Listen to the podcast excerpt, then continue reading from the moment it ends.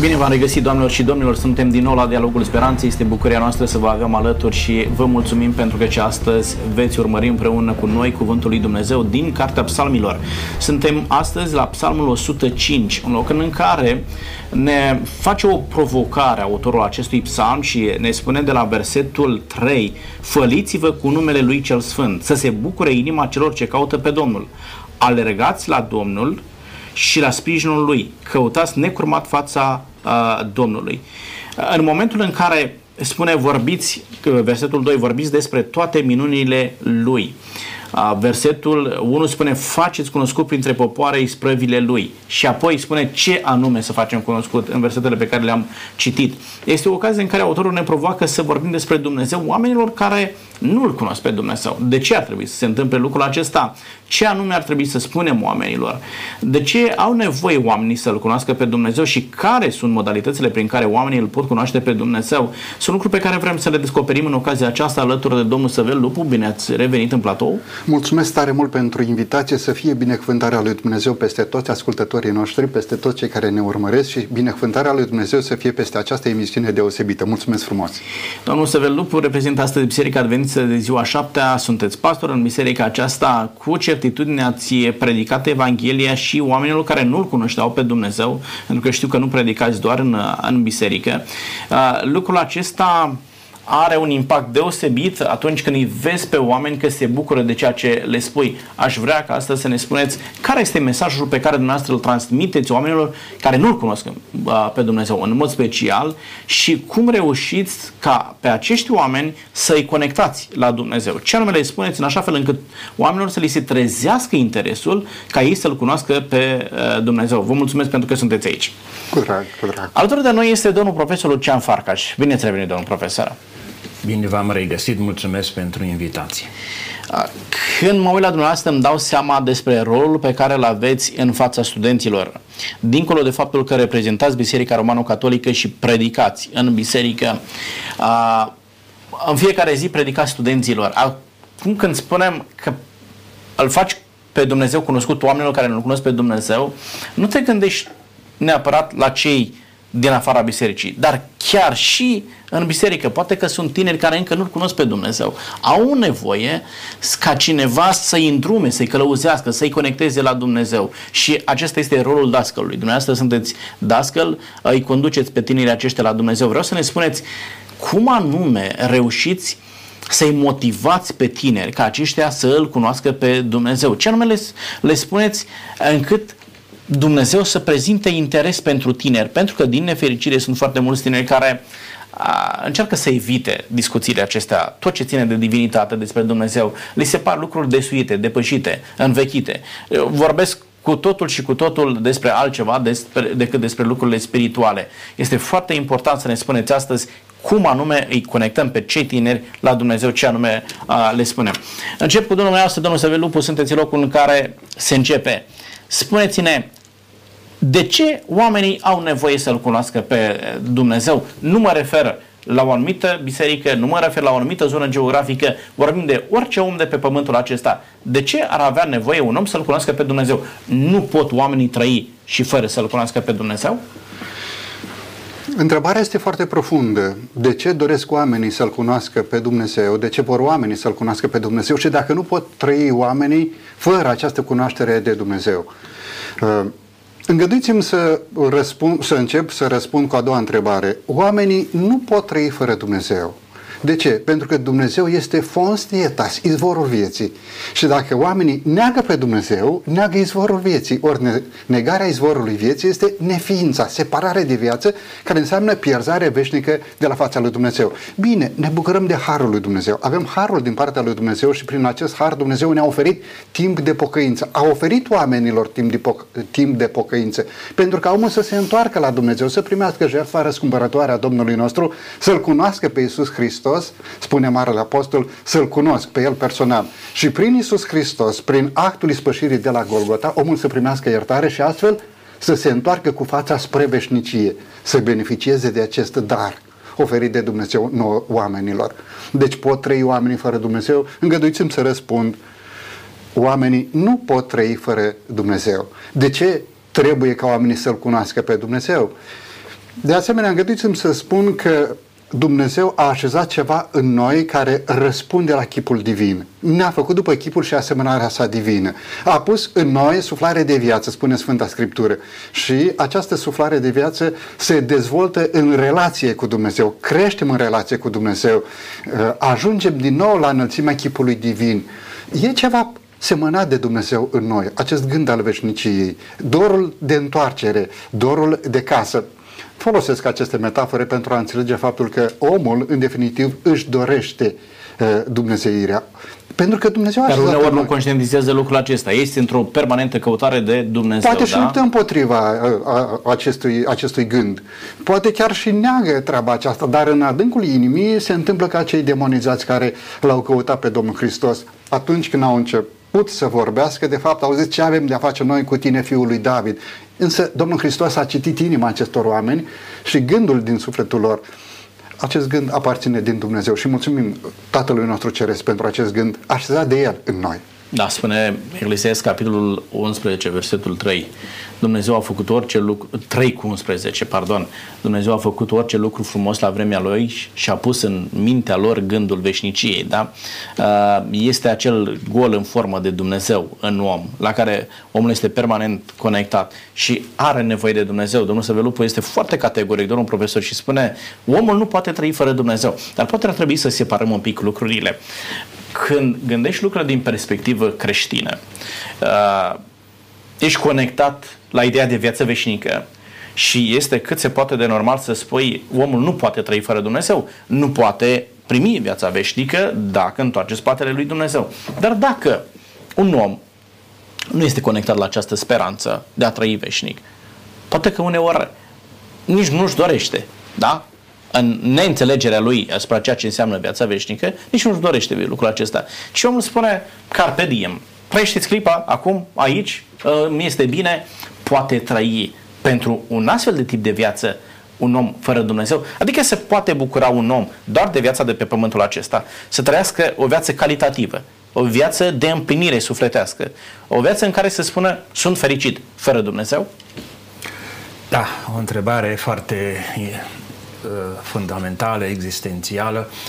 În Germania, la interviuri, mai ales cu politicienii, când cineva pune un jurnalist o întrebare mai delicată, mai întâi, primul răspuns este gute Frage, gute Frage și în timp el construiește răspunsul. Uh, nu cred că e cazul aici. Noi uh, dăm importanță acestei întrebări, acestei preocupări și consider că oamenii de astăzi, și în primul rând tinerii, pentru că ați amintit de ei, uh, trăiesc ceea ce uh, a punctat mai bine uh, marele om de știință Mircea Eliade în domeniul religiilor mai ales în secolul XIX, culminând cu marxismul și alte critici, nu? fie a fost negat Dumnezeu, ateismul, fie uh, nici a declarat moartea lui Dumnezeu. Schleiermacher venea cu o tradiție mai veche, cu începutul iluminismului, unde elementul religios, setea de Dumnezeu, de fapt este o structură naturală și omul și îl creează pe Dumnezeul de care are nevoie. E o căutare, ei, critica marxist-leninistă, structurile, instituțiile apăsătoare au propagat uh, religia, ascultare de Dumnezeu ca să nu aibă probleme în condițiile mizerabile de viață, să fie ascultători, să fie supuși.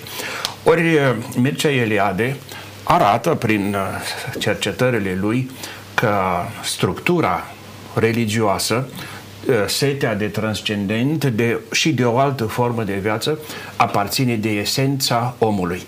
Dacă dai deoparte această dimensiune religioasă, uh, ființa umană este mutilată. Nu poate să trăiască fără, uh, inclusiv neurologia, cercetările moderne, chiar zilele trecute am auzit cum în lobul frontal este zona în care au loc toate procesele psihologice, morale, religioase. Și de aceea trebuie hrănit, creierul trebuie hrănit, pentru că scurtă pauză de hrănire de, a, de aer, de oxigen, poate să ducă la uh, consecințe foarte grave. Ori, eu aș regăsi astăzi uh, pe oamenii de astăzi, dar și pe tineri, în situația lui Augustin. În unele predici mai vechi, Augustin era marele rătăcit, imoral. Ei, astăzi, din ce în ce mai mult se revine. El era un mare căutător de Dumnezeu, avea o sete foarte profundă de Dumnezeu. L-a căutat în mai multe uh, locuri, în mai multe direcții. Dar el, de fapt, ajunge și mărturisește uh, în confesiuni că, Doamne, eu te căutam hăt departe în timp ce tu erai mult mai aproape de mine, erai în inima mea. Și uh, aș încheia partea aceasta. Biserica, în învățătura ei, le spunea și copiilor și tinerilor, nu? omul are, este, simte că uh, are un scop în viață. Acest scop este unic. Unul trebuie să fie cel mai...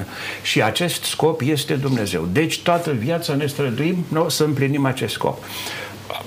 Astăzi, metodologic, de exemplu în teologia morală, se vorbește despre această realitate, omul vrea să fie fericit.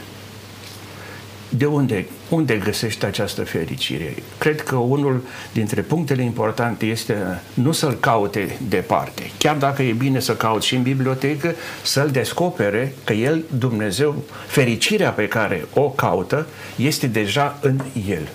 Și apoi înțelege că este darul lui Dumnezeu.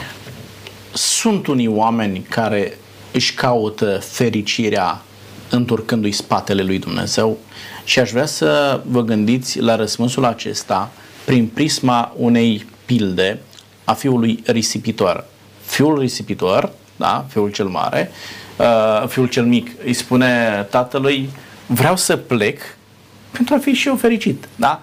Uh, traducând toată situația de acolo. Uh, nu era împlinit cum era lângă tata acasă, uh, se uită peste gar și zice, o, e mult mai bine să mă duc să-mi împart toată averea mea cu prietenii și a simțit că este el fericit. Altfel, sunt oameni care întorc spatele lui Dumnezeu în mod special pentru a-și căuta fericirea, reușesc oamenii aceștia, Domnul Săvel Lupu, să-și găsească acea fericire departe de Dumnezeu. Vorbim doar pentru viața aceasta de aici, de pe pământul acesta. Chiar dacă acest tânăr a întors spatele la tot ce a însemnat moștenirea părintească, educație, um, cultură, bunătate, dragoste, totuși a purtat în suflet noțiunea de întoarcere. Când a ajuns într-o situație grea, această dorință de întoarcere și-a, și-a spus cuvântul. A lăsat totul și s-a întors spre casă. Mult mai grav este uh, o altă situație, când fericirea pe care tu consideri că este absolută pentru tine, încerci să o impui celuilalt. Și poate pentru semenul tău, această fericire a ta sau această pace lăuntrică a ta nu are aceeași valoare.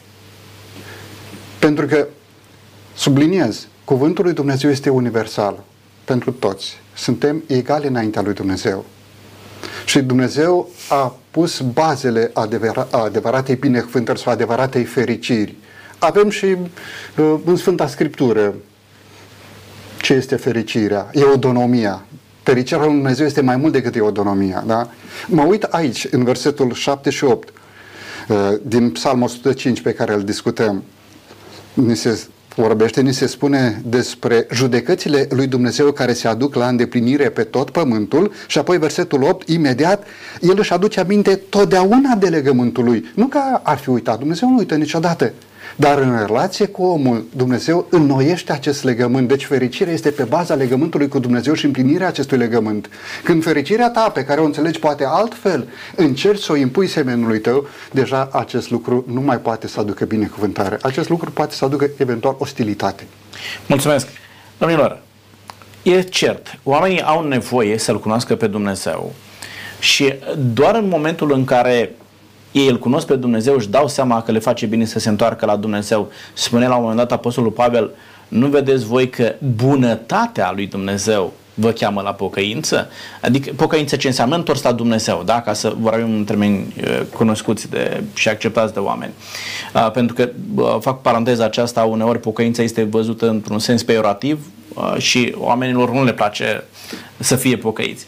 Dar Pavel zice, nu vedeți voi că bunătatea lui Dumnezeu, în momentul în care ajungi să-L cunoști pe Dumnezeu, te întorci la Dumnezeu. Îți dai seama cât de bine este să trăiești cu Dumnezeu.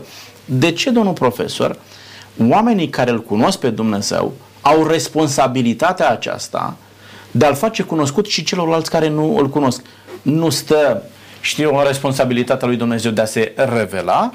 De ce îi include Dumnezeu în procesul acesta al cunoașterii de Dumnezeu pe oameni? De ce este nevoie să intervină omul pentru ca cel care nu-L cunoaște să ajungă să-L cunoască pe Dumnezeu? Putem continua situația fiului risipitor pentru a aprofunda tocmai această realitate. De ce a plecat fiul mai mic? Nu comentăm mai departe. Putem spune că a săvârșit Felix culpa a lui Adam în preconul pascal, în noaptea învierii, lumânarea pascală aprinsă, se cântă așa numitul imn, preconiu pascal. Și undeva acolo este, nu? Uh, fericită vină a lui Adam care ai meritat să ai un mântuitor, un salvator atât de mare. S-ar putea întreba unul altul și Apostolul Paul. A, în cazul ăsta trebuie să păcătuim ca să simțim milostivirea lui Dumnezeu. Uh, nu comentăm mai departe fiul risipitor, ducând o viață împrăștiată, a pierdut cam tot ce avea. Dar când era în momentul cel mai dificil să te hrănești cu ceva care da, nu e de demnitatea credinciosului evreu și să păzească porcii era și mai rău. Ori exact atunci când nu mai era legat, nu mai avea nimic de ce să se lege, să împrăștie, să cheltuiască, exact atunci, intrându-și în fire, în, la și gândire, în fire, da, la inimă, da. nu? Inima este omul întreg. Uh, a găsit ceea ce avea cu el, n-a conștientizat, dar n-a pierdut. Și atunci îi vine imaginea tatălui de acasă, unde este generos și cu zilierii și au de pâine din belșug și el acceptă, vrea și pornește la drum. Ori, uh, exact în situația aceasta, uh, vorbim despre tema anunțată, misiune, psalmul acesta, noi trebuie să facem o diferență între o propagandă de ideologică, între o strădanie prozelit, de a câștiga uh, prozeliți și ceea ce înseamnă misiune în spiritul uh, biblic și mai ales în spiritul creștin. Dacă în Vechiul Testament dorința poporul evreu împrăștiat în toată lumea era să ajungă din nou la Ierusalim, să înceapă o viață nouă, frumoasă și veneau din toate colțurile să se întâlnească, pelerinajul avea și acest scop. Noul Testament este invers. Se pleacă din vatra credinței de la Ierusalim și Isus îi trimite în toată lumea, la toate neamurile, la toate popoarele și să se boteze. Ce vrea să... Apostolii și primii creștini în misiunea pe care au desfășurat. Apostol Paul, primul mare apostol misionar al uh, păgânilor. Nu? Le duce o ideologie de partid religioasă sau asta. Nu. Ei, misiuni, uh, rolul misionarilor este să arate acelor oameni la care se duc că de Dumnezeu este deja la ei, locuiește acolo. Ei dau mărturie că Dumnezeu este deja la voi. Nu-L aducem noi uh, în desagă sau știu eu. Nu. Doar trebuie să deschideți ochii, să-L vedeți, să-L acceptați. Ei dau da? mărturie. Da? Deci ceea ce noi trăim în relația noastră de credință cu Dumnezeu, asta este și la voi. Dumnezeu este, nu-L aducem noi pe Dumnezeu. El este și îl facem cunoscut. Da, misiunea, așa cum bine ați punctat dumneavoastră, misiunea ce înseamnă? A merge să da. propovăduiești, să predici altor oameni despre Dumnezeu, să faci cunoscut oamenilor. Este lucrul acesta o temă de casă dată de către Dumnezeu sau este mai degrabă o inițiativă proprie în care mă laud eu, uite cât de credincios sunt eu și cât de păcătos ești tu? Da, uh, păstrând legătura cu Psalmul 105, uh, reiese de acolo că poporul Israel care nu era cel mai numeros, cel mai puternic, cel mai vestit, nu? puterea, forța poporului, da? nu venea de la oameni, de la structuri omenești, instituții omenești, ci uh, forța este uh, Dumnezeu. Ori Este și cunoașterea pe care da. o aveau față de Dumnezeu, asta le dădea da, forță. Deci, care este miezul alegerii, alegerii speciale a acestui popor? Să, binecuvântarea lui Dumnezeu să fie realizată, vestită la nivel universal să fie binecuvântare pentru popoare, așa primește Abraham. Nu? Să, să ducă da, uh, vestea mântuirii, Dumnezeu este al tuturor. Poporul nu este ales, nu este o sectă care are un crez religios, eventual fanatici pentru cauza lui Dumnezeu. Nu, asta este dimensiunea.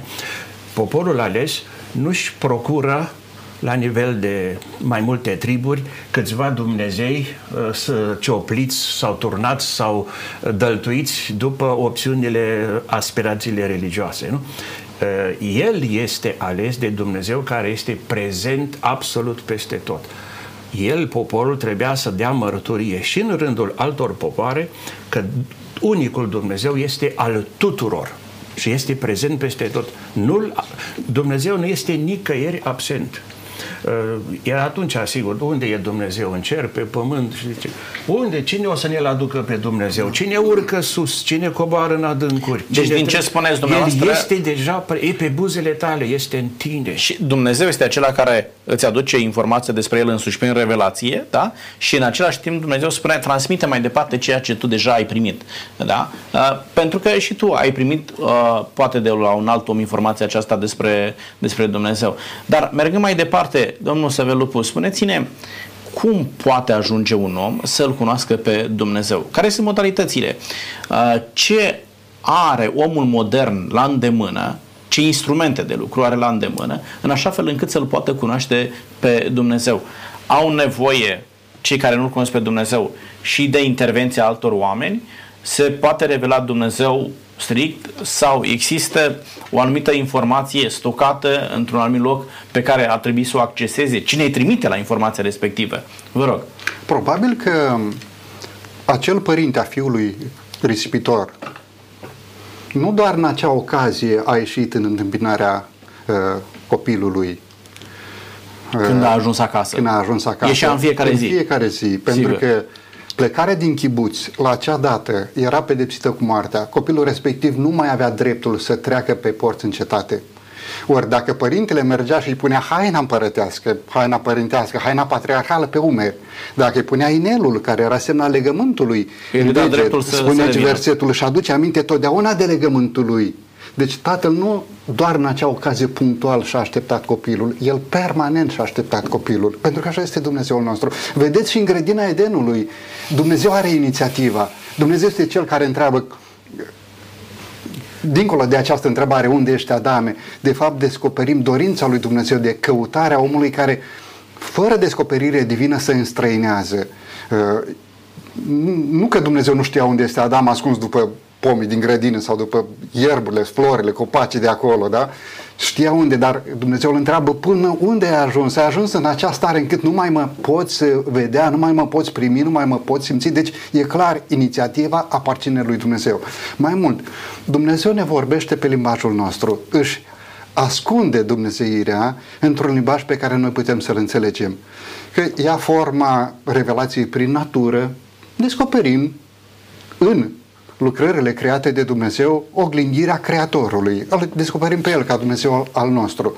Descoperim pe Dumnezeu în revelarea lui Dumnezeu în Sfânta Scriptură, prin gura patriarhilor, profeților, prin Domnul și Mântuitorul nostru Iisus Hristos, care ne-a povestit, ne-a spus nu doar din ceea ce a învățat, și din ceea ce a trăit ca cea de-a doua persoană a Dumnezeirii, descoperită în trup omenesc față de noi oamenii.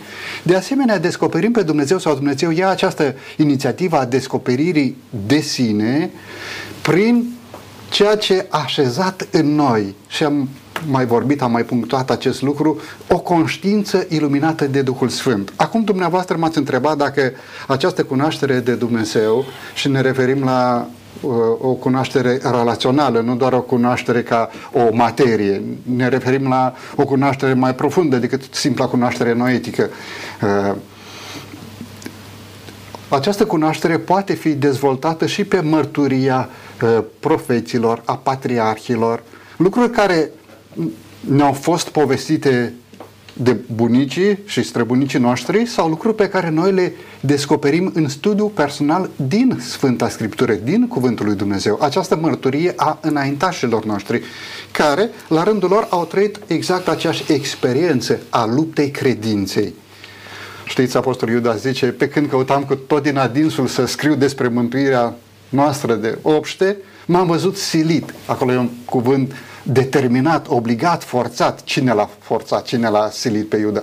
M-am văzut determinat, obligat, forțat, silit să vă scriu să vă îndemn pentru credința dată Sfinților, odată pentru totdeauna. Deci și acești bărbați înaintași, oamenii lui Dumnezeu, au trăit și au luptat pentru această credință dată Sfinților, odată pentru totdeauna. Aici este descoperirea de Dumnezeu. Deci, din ce am înțeles de la dumneavoastră, Dumnezeu se poate descoperi prin natură și oamenii l-au cunoscut pe Dumnezeu sau îl pot cunoaște mai departe.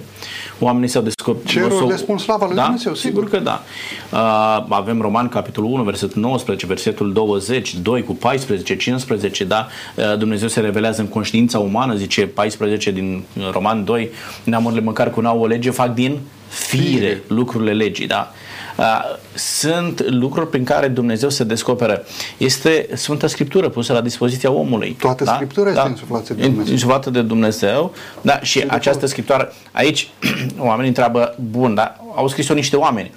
Acei oameni, și mă gândesc la Petru, 1 Petru, capitolul 1, versetul 19, versetul 20, Spune, pe de altă parte știm că nicio prorocie n-a fost adusă prin voia omului, ci oamenii au vorbit de la Dumnezeu, mânați de Duhul Sfânt al lui, al lui Dumnezeu. Adică Scriptura este pusă la dispoziția noastră de către Dumnezeu și există și o uh, revelație totală, plenară, aș putea spune, în persoana lui Isus Hristos. Da? De la sfârșitul acestor zile ne-a vorbit prin Fiul. Prin Fiul, dar e foarte interesant, zi, îi zice lui Toma, în mod special, Mântuitorul Isus Hristos, Toma, Cine m-a văzut pe mine, l-a văzut pe Tatăl. Da? Adică e, e o descoperire totală a lui Dumnezeu. Când l-ai văzut pe Iisus Hristos, ai stat lângă El, ai dormit lângă El, ai mâncat împreună cu El. Ce har, ce privilegiu pe, Îngăduiți-mi pe ce ucenici. Da? acest verset uh, ne-a vorbit prin Fiul pe care l-am pus moștenitor asupra tuturor lucrurilor, prin care a făcut și viacurile. Deci Dumnezeu adevărat din veșnicii să fie numele binecuvântat a Domnului și nostru. a fost descoperit prin, prin Iisus Hristos. Uh, Domnul profesor, spuneți-ne câteva metode practice prin care un om care nu l-a cunoscut niciodată pe Dumnezeu ar putea să ajungă să afle ceva despre Dumnezeu. Presupunem pe un om care nu a intrat niciodată în legătură poate cu un creștin, nu a intrat în legătură niciodată cu Scriptura, Uh, nu are informații despre, despre Dumnezeu. Cum poate omul acela în secolul 21 să-L cunoască pe Dumnezeu? Ce instrumente are astăzi la îndemână de a-L cunoaște pe Dumnezeu? Fac uh, din nou legătura cu parabola lui tatălui milostiv, da? care are un fiu risipitor. Drahma poate fi găsită absolut prin efortul gospodinei. Mm-hmm. Oaia, care merge la distanță mai mare, se mișcă față de drahmă, nu poate fi recuperată, viața ei nu poate fi salvată dacă nu intervine păstorul. păstorul. Fiul mai mic pleacă, dar tatăl nu-i dă niciun sfat, nu-l ceartă, nu-i dă nicio indicație, nici... Și întrebarea poate fi de ce? El i-a pus deja l-a înzestrat în inima lui cu legătura de Dumnezeu, foame de Dumnezeu. O descoperă singur și singur vine acasă, da, îl întâmpină, pentru că era așteptat de mai mult timp. Um, e posibil că foarte mulți oameni se îndepărtează de biserică, de Dumnezeu, de credință, um, se îndepărtează de biserică, de aceste forme ale bisericii, de aceste da. forme de catehizare. Dar se îndepărtează și de Dumnezeu, te poți îndepărta de Dumnezeu dacă Dumnezeu a pus deja în structura ființială a omului această dorință de a-L întâlni pe Dumnezeu. Uh, și aici facem două variante, pentru că avem și cu tema no, misiune. Uh, mai întâi, Sfinții Părinți au vorbit despre acele semea verbi, semințele cuvântului care sunt deja în diferite culturi, structuri, religii din, de, de pe toată lumea. Ori misionarul trebuie să vadă cum descoperă, identifică în lumina Evangheliei deja acele semințe pe care să le facă să rodească. Pe de altă parte, dacă vorbim de cei care se îndepărtează de biserică, uh, este o recomandare așa teologică uh, să se renunțe la isme. Noi știm că mm, aceste uh, terminații ism, ism, da, când a început să se vorbească de catolicism, de protestantism, de știu, luteranism, de toate formele. Ar trebui să se revină la uh, creștinătatea. Nu? Adică noi trebuie să dăm deoparte acele haine nepotrivite pe care le-a provocat, mai ales, am amintit și mai înainte, uh, gândirea uh, iluministă, care pur și simplu a dezbrăcat creștinătatea de ceea ce avea mai mult. Practic, i-a obligat pe creștini să uh, lucreze numai cu rațiunea și să renunțe puțin la credință, la scriptură, la asta. Ori aici trebuie să uh, descoperim uh, și să căutăm și fiecare și personal el dacă, o cale de, dacă, de echilibru, ia, da? dacă și ia viața în serios, deci fără influențe, fără dependențe de alte uh, din alte colțuri, el se va descoperi în inima lui, se va descoperi, nu că îl caută el pe Dumnezeu, Dumnezeu îl caută și este la el. În mod cert și aici este foarte interesant și asta ați spus la iluminiști, ne-au spus uh, dați la o parte pe Dumnezeu și um, folosiți-vă rațiunea. Cred că lucrurile ar trebui date pe din două, adică undeva la mijloc. Uh, nu îl elimini nici pe Dumnezeu, nu elimini nici rațiunea. Păi, trebuie să Pentru că împreună. trebuie să-L înțelegi pe Dumnezeu cu ajutorul minții. Mi-aduc aminte de ce spune Roman, capitolul 12, versetul 1. Vă îndemn, dar fraților, să vă prefaceți prin Înnoirea. înnoirea minții voastre. Asta te ajută, da? Și folosește termenul de metanoia, uh, pocăință, uh, întoarcere la Dumnezeu, schimbarea mentalității, schimbarea modului de a gândi. Asta te ajută să-L înțelegi și să-L accepti pe Dumnezeu. Dar este nevoie de, uh, ca să ajungi la procesul acesta de acceptare a lui Dumnezeu, este nevoie de o asimilare de informații, să-L cunoști pe Dumnezeu. Și aici este intervenția a ceea ce uh, spuneam ca temă de casă Dumnezeu spune mergeți printre oameni și făliți-vă cu Dumnezeul vostru. Dați de veste despre El. Spuneți despre minunile Lui. Adică este responsabilitatea oamenilor care îl cunosc pe Dumnezeu, ca ceea ce ei au descoperit, ceea ce ei au învățat, ceea ce ei au ajuns să cunoască despre Dumnezeu, să meargă și să spună și celorlalți oameni.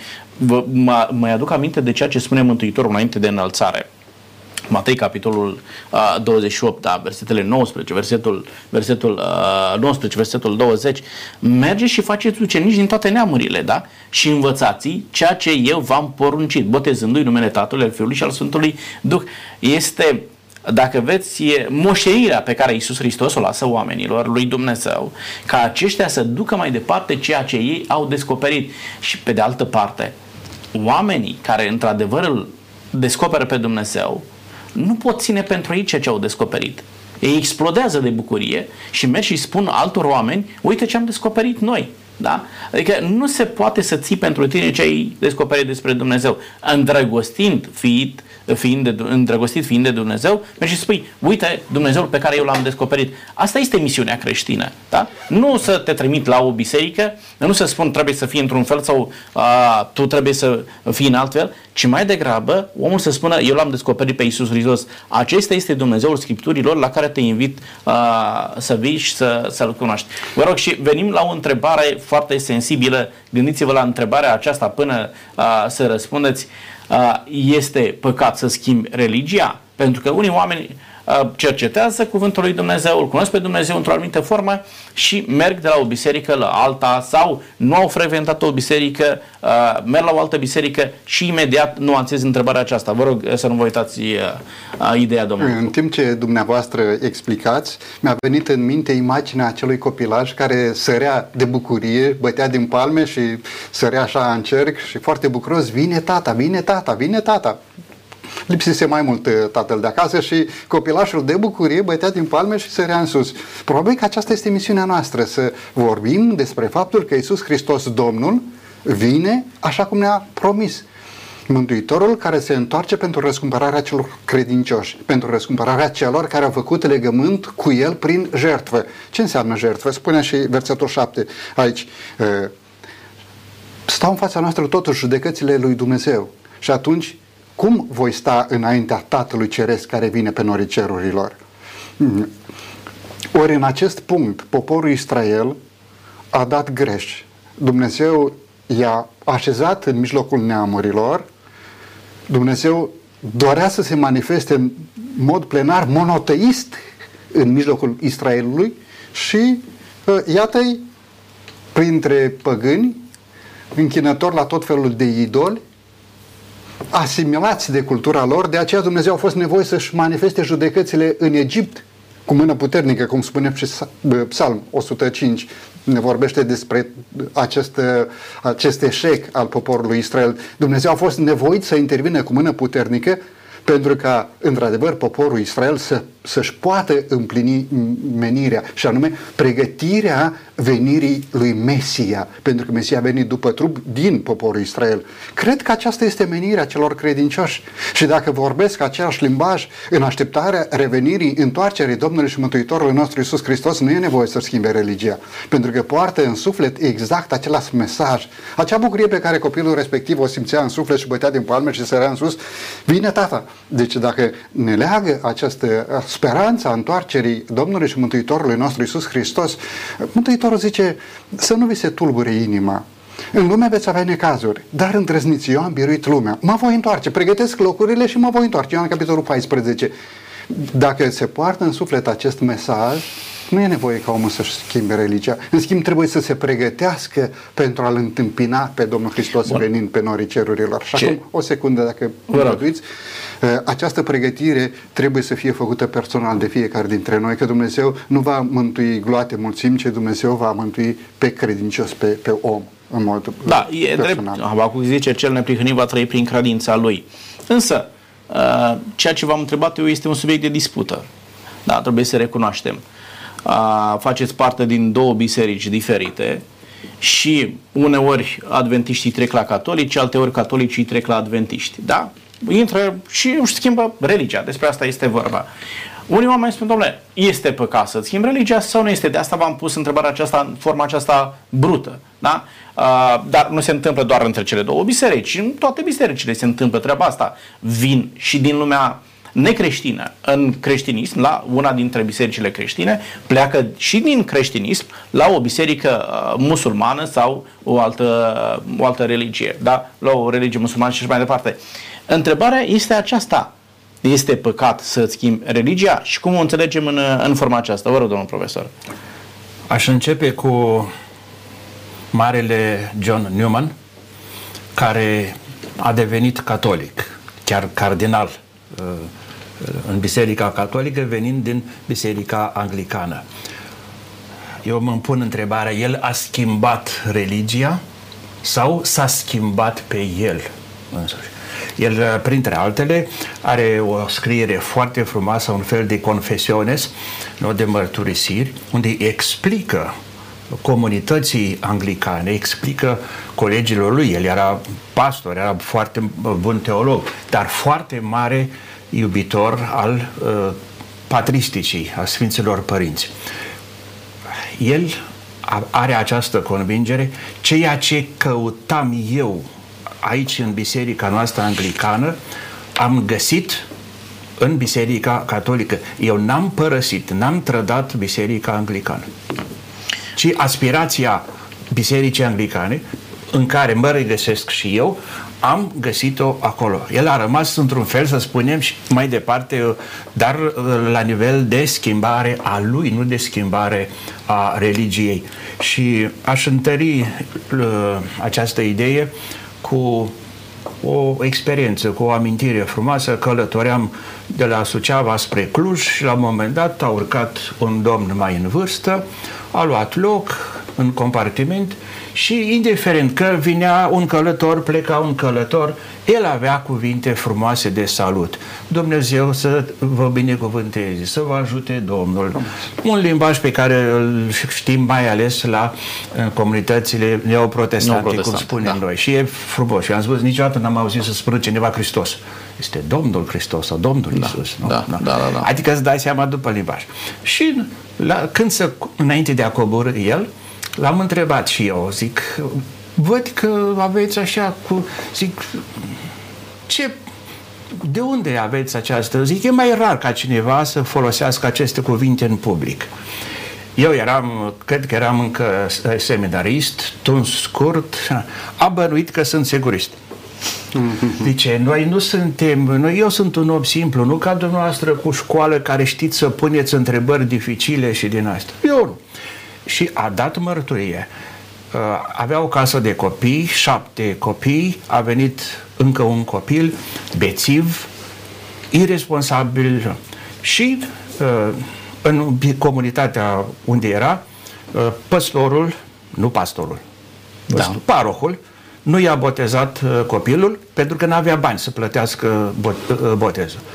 El s-a enervat atât de tare și a, a luat contactul cu o comunitate neoprotestantă, s-a lăsat de băut, a devenit un om gospodar să se îngrijească de copii, de viața lui, de asta și a spus, eu sunt un alt om în această comunitate. Iată că un eveniment nefericit, da, refuzul de a-i boteza copilul l-a, l-a determinat da, să caute altceva. Este, da. Practic, omul ce a spus, doamne, ceva nu e în regulă, da, în zona da, da, aceasta vedeți, spirituală. El nu n-a părăsit, uh, n-a schimbat religia, s-a schimbat pe el. E, e foarte interesant ce spuneți dumneavoastră, deci omul nu schimbă religia, se schimbă Dar pe contează el. și comunitatea și cei de lângă tine, și cum ești tratat, cum te ajută sau te împiedică. Mergi, așa cum spuneați despre nume, mergi în comunitatea în care te regăsești. Da? Adică oamenii ce numesc, domnule, te duci de la o biserică de la alta, îți schimbi religia, este păcat. Dumneavoastră mi-a dat câteva exemple în care spune, nu e niciun păcat. Omul s-a regăsit acolo. Și sunt de acord cu ceea ce spuneți dumneavoastră. Și el este un maestru, un părinte al uh, conștiinței în sensul teologic modern actual. El dacă nu-și urma conștiința personală, el nu făcea pasul pe care l-a făcut. Da. Dar e, și explică, eu nu am uh, trădat. Din contra, am reușit să găsesc... Și iată două exemple, da, unul care pleca de la o biserică tradițională la una protestantă, unul care a venit de la o biserică protestantă la una tradițională, da? Adică lucrurile se întâmplă și într-o parte și din alta. Important e ca omul să se ducă acolo unde se regăsește, potrivit cu descoperirea pe care a avut-o despre, despre Dumnezeu. Asta spuneți dumneavoastră. Da. da? Vă rog, domnul Lupu. Aici contează și modul cum înțelege teofania sau uh, răspunsul pe care inima omului îl dă la descoperirea lui Dumnezeu, descoperirea de sine a lui Dumnezeu. Și dacă facem referire la Isus Hristos ca suprema revelație, adică Dumnezeu printre noi, Dumnezeu descoperit în trup omenesc, trebuie să uh, așezăm viața noastră sau filozofia noastră de viață să fie așezată pe crezul pe care l-a purtat Isus Hristos în suflet. Și dacă îl aștept să revină pe norii cerurilor, ești binecuvântat cu viața veacului de apoi sau viața veacului care o să vină. Sau împărăția lui Dumnezeu sau raiul, depinde în gândirea fiecăruia acum. Ori, oameni buni, acest lucru e mai tare ca noi, pentru că fiecare dintre noi purtăm dorul după împărăția lui Dumnezeu. De aceea obișnuiesc să spun să ne ajute bunul Dumnezeu ca să împlinim voia lui Dumnezeu aici pe pământ, să fim părtași cu Sfinții în împărăția lui Dumnezeu. Domnilor, uh, lucrul de, de ordin practic sunt oameni care îi spun, domnule, aici m-am născut, aici moar. Da? Uh, chiar dacă ei simpatizează cu o comunitate religioasă în care s-ar regăsi pe modelul lor de simțire, de gândire, uh, de conectare la divinitate, dar oamenii spun, doamne, noi așa am primit de la uh, liderul nostru religios care ne spune, e păcat să-ți schimbi religia. Eu chiar, uh, de ce accentuez lucrul acesta? Ne spune, e păcat de moarte să-ți schimbi religia. Aici m-am născut, aici mor. E justificată gândirea aceasta? Este constructivă? Cu siguranță că este mai degrabă de natură ideologică, sunt alte priorități stabilite mai degrabă de mâna de gândire a omului de niște interese poate chiar meschine și nu respectă ceea ce este fundamental de la creație, uh, libertatea. Omul poate folosi greșit libertatea, dar asta nu îi reduce lui demnitatea Dreptul la libertate. Dreptul la libertate și la decizia uh, de, uh, vedeți, uh, Biserica Catolică la Conciliul al doilea din Vatican vorbește tocmai de, despre libertatea religioasă, ceea ce înainte nu era posibil. Acum este libertatea de conștiință, chiar și în această formă de schimbare, de regăsire în, într-o altă, spune, comunitate de credință. Nu poți, n-ai voie să obligi de exemplu, la noi poate să fie cineva, un paroh mai zelos, care nu-și pierde oița din turmă, cineva vrea să se căsătorească la ortodoxi și cere adeverință de botez. Și îi refuză această... Domnule, are, este dreptul lui să primească acest document că a fost botezat uh, în condițiile date, o adeverință. Uh, cred că ceea ce trebuie să avem în vedere pentru că eu vă admir pe dumneavoastră cât curaj aveți să stați în fața la doi lupi. Eu sunt lup mai unguresc, și înseamnă lup, lupul e mai moldovenesc de al nostru. Noi avem, din, din experiența negativă în istorie, homo homini lupus. Mm. Omul este un lup, probabil răpitor, pentru uh, semnul său pentru Idealul ar trebui să fie, dacă ne trăim credința cu seriozitate, homo homini frater. Omul să fie un frate pentru, pentru celălalt său. Da. Și cred că aici este mult spațiu uh, pentru cel care și ia în serios credința. Pentru că de foarte multe ori uh, biserica noastră vorbește despre noua evangelizare, misiune Terenul de misiune nu mai este să mergem în Africa, în Asia, în nu știu unde. Terenul de reevangelizare este Avem Africa aici, noastră aici. Este aici, în comunitatea noastră, în biserica noastră, în noire, nu? Pentru că avem nevoie. Nu trebuie să te duci în altă parte. Trebuie să te duci. Eu, de exemplu, cât am lucrat în pastorație și mai ales la oraș, știți că sunt mai ales de Sfântul Anton Marți, vin mulți credincioși. Și uh, unii spun, eu vreau să, să mă fac catolic, mai ales doamne da. mai pioase. Și eu, eu am încercat să refuz, să împiedic. Nu. Tot ce căutați dumneavoastră și ziceți că ați găsit la noi, aveți la dumneavoastră. Aveți în biserica unde ați trăit. Unde... Da, dar la noi, da. doamne. Domnilor, suntem pe final de emisiune. Am nevoie de două răspunsuri scurte de la fiecare dintre dumneavoastră, pentru că este cât se poate de, de important pentru cei ce ne urmăresc. Aceeași întrebare pentru amândoi. Dacă ar veni un enoriaș la dumneavoastră și v-ar spune uite, eu am descoperit că mă regăsesc într-o altă biserică și aș vrea să merg într-o altă biserică. Nu mai vreau să fiu catolic, vreau să fiu ortodox, vreau să fiu pentecostal, nu mai vreau să fiu adventist, vreau să fiu creștin după Evanghelie, vreau să fiu uh, catolic. Ce ați spune acelui enoriaș care vine la dumneavoastră cu uh, o astfel de, nu știu, uh, o cerere de sfat? mai degrabă, nu aprobare să le donați dumneavoastră libertatea, pentru că drepta, libertatea o au ei, e un drept fundamental. Dar ce ați spune unui astfel de om? Vă rog, domnul profesor. Se poate deschide un dialog, o împărtășire, depinde și care este relația, că unii sunt mai apropiați, mai sinceri, alții folosesc un pretext pentru ascund adevăratul motiv. Dar uh, presupunem că este o căutare sinceră și dacă este de acord să spună motivele pentru care și uh, dacă, să spunem, are niște probleme neclarificate. Nu, ideea de... l-ați împiedica? Nu. Am înțeles. Asta uh, este suficient. Vă rog, nu. scurt, domnul... Domnule Locu. pastor, întrebarea este deosebit de profundă, chiar dacă se pare așa foarte simplă. Dar gândiți-vă o secundă la faptul că liberul arbitru este darul lui Dumnezeu pentru orice ființă creată. Pentru îngeri. Pentru noi oamenii. Cine sunt eu, ființă muritoare, să mă interpun în acest liber arbitru al omului? Foarte frumos a răspuns domnul profesor. Poate îl voi sfătui. Poate îl voi îndemna exact la ceea ce spuneam, să studieze caracterul lui Hristos. Îl voi îndemna la poruncile lui Dumnezeu. Îl voi îndemna la viața veacului care are să vină. Dar mai mult de atât, nu este chemarea mea, este darul lui Dumnezeu pentru el, liberul arbitru. Și ar trebui Răspunsul dumneavoastră final, l-ați împiedicat sau nu?